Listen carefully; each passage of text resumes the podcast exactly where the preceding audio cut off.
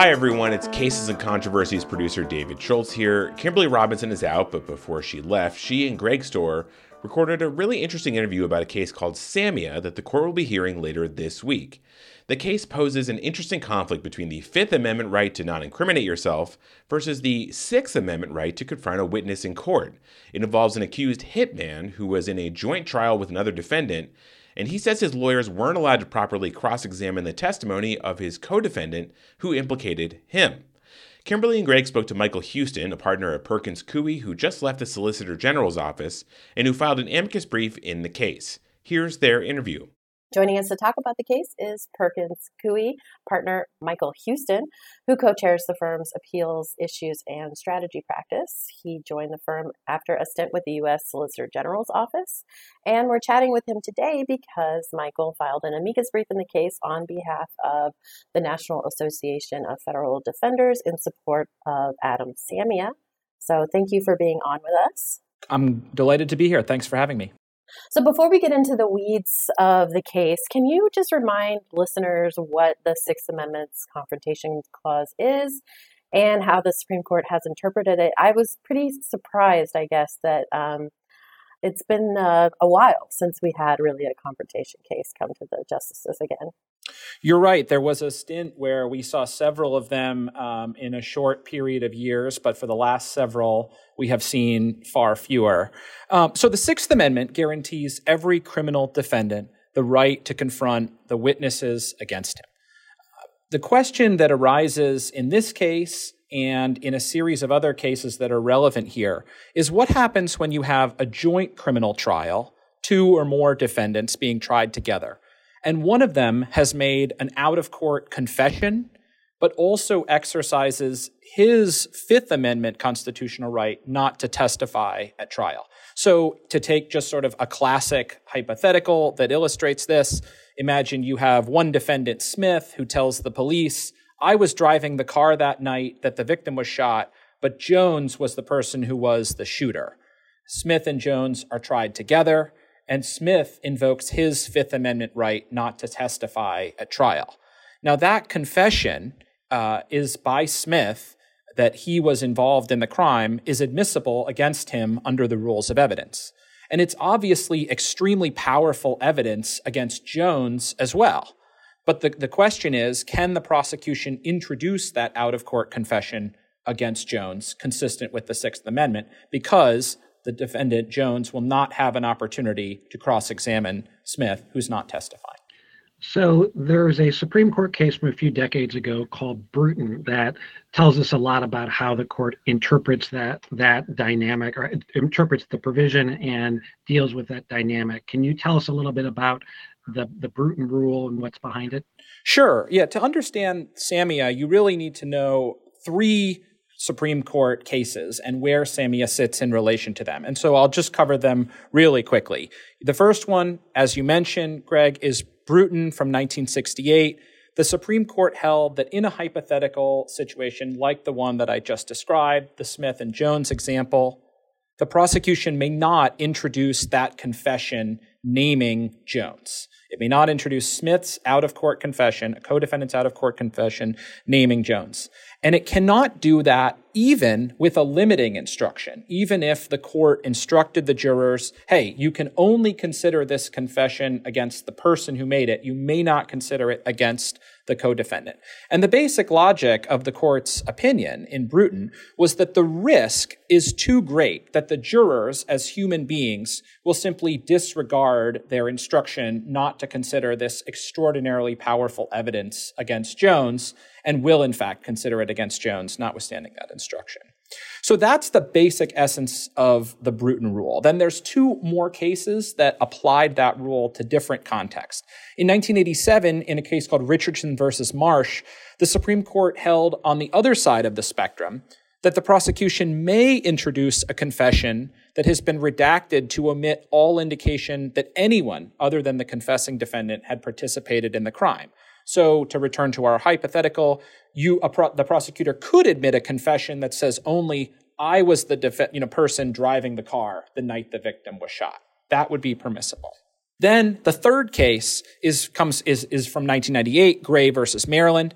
The Supreme Court held that the prosecution may not introduce a confession that refers directly to the existence of the non testifying co defendant, even with a redacted name. So this would be like if you, in our hypothetical, where uh, Smith says, I was driving the car, but Jones was the shooter.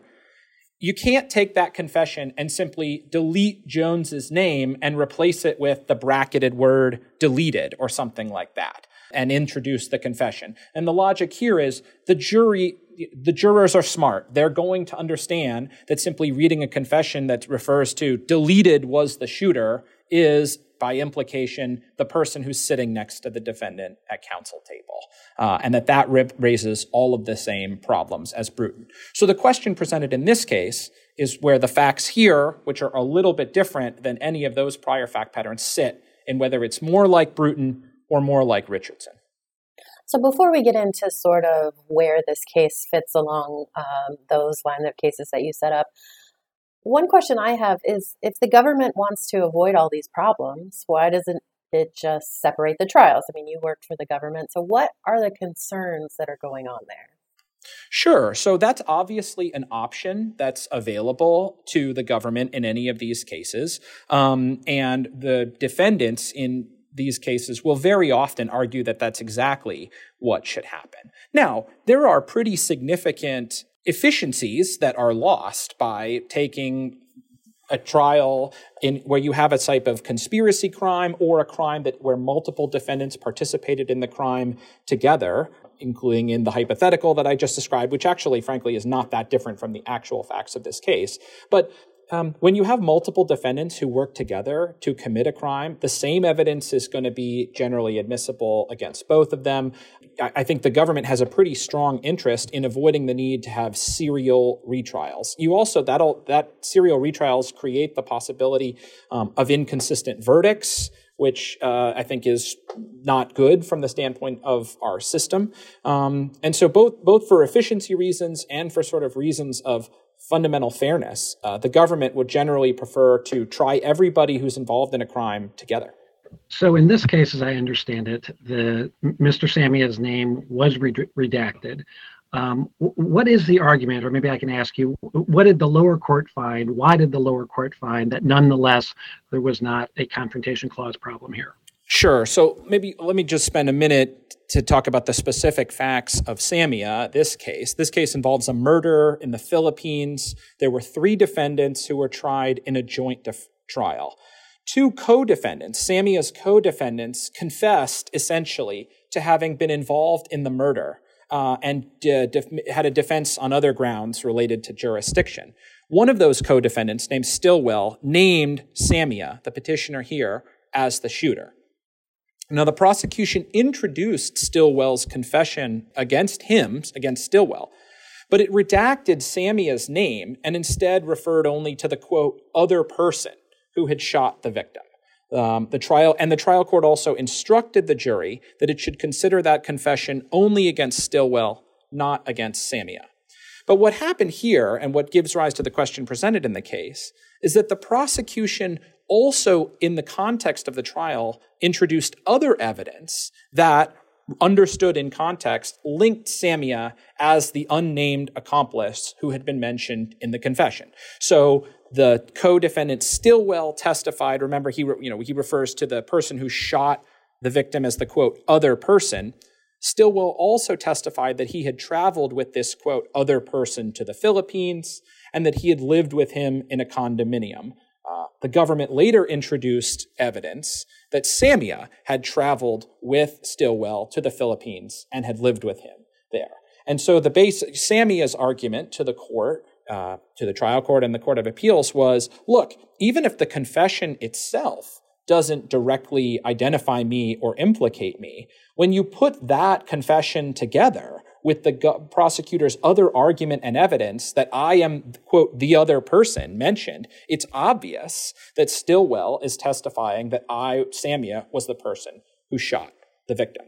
The Second Circuit Court of Appeals rejected Samia's argument in this case, and it found that because the confession itself did not name him and did not directly incriminate him, it was admissible. The court understood that to be the requirement of Bruton, that the confession within the four corners does not directly implicate the defendant, Samia, in the crime. And the court held that it was irrelevant that there was other evidence admitted in the context of the trial that made the confession uh, incriminating against Samia.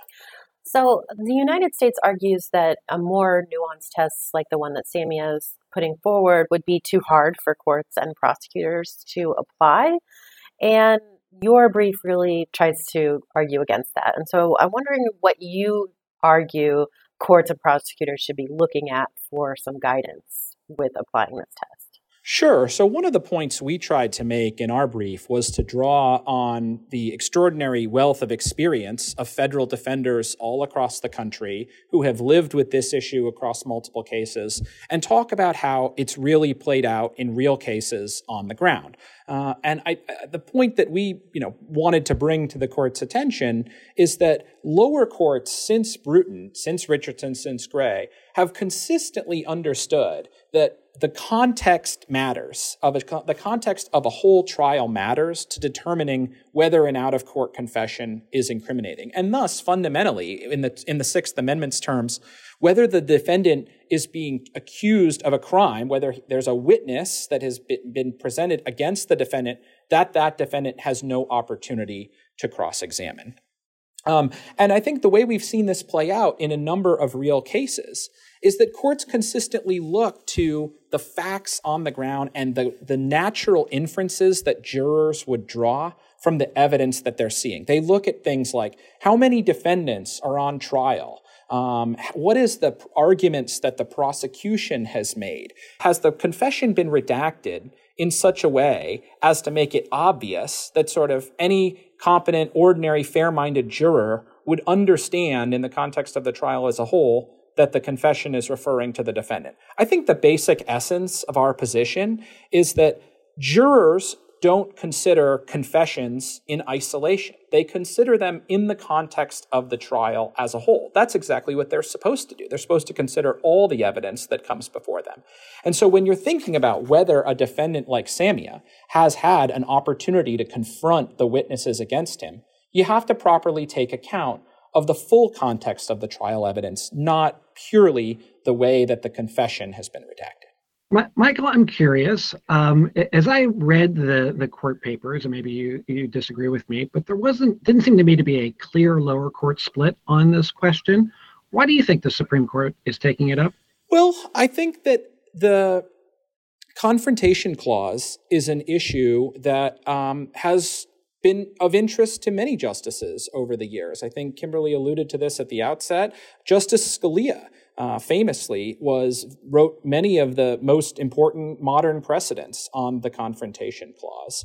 Um, and I think that uh, this is clearly a court that cares about the text of the Constitution, that cares about the original meaning of the Constitution. One of the things that's fascinating in the case is that the government and the petitioner have very different accounts of the history and the way that the Confrontation Clause was applied um, in the founding era and throughout the 19th century. Um, the, those are arguments that I think are of interest to the justices on the current court. And I think the court may well have thought that this is an issue that we clearly see arising uh, in many instances. That's one of the points that our brief demonstrates, just how frequently a fact pattern that implicates Bruton comes up in criminal trials. And I think the court uh, was was clearly persuaded by petitioners showing that um, allowing the government to have the opportunity to redact the confession, but then sort of make make prominent use of it at the trial and make it a feature of the presentation is sort of an end run around um, the Bruton rule and around the text, the textual commitment in the Bill of Rights that every defendant gets the opportunity to confront what might be the most important witness against him, some of the most powerful evidence in his case.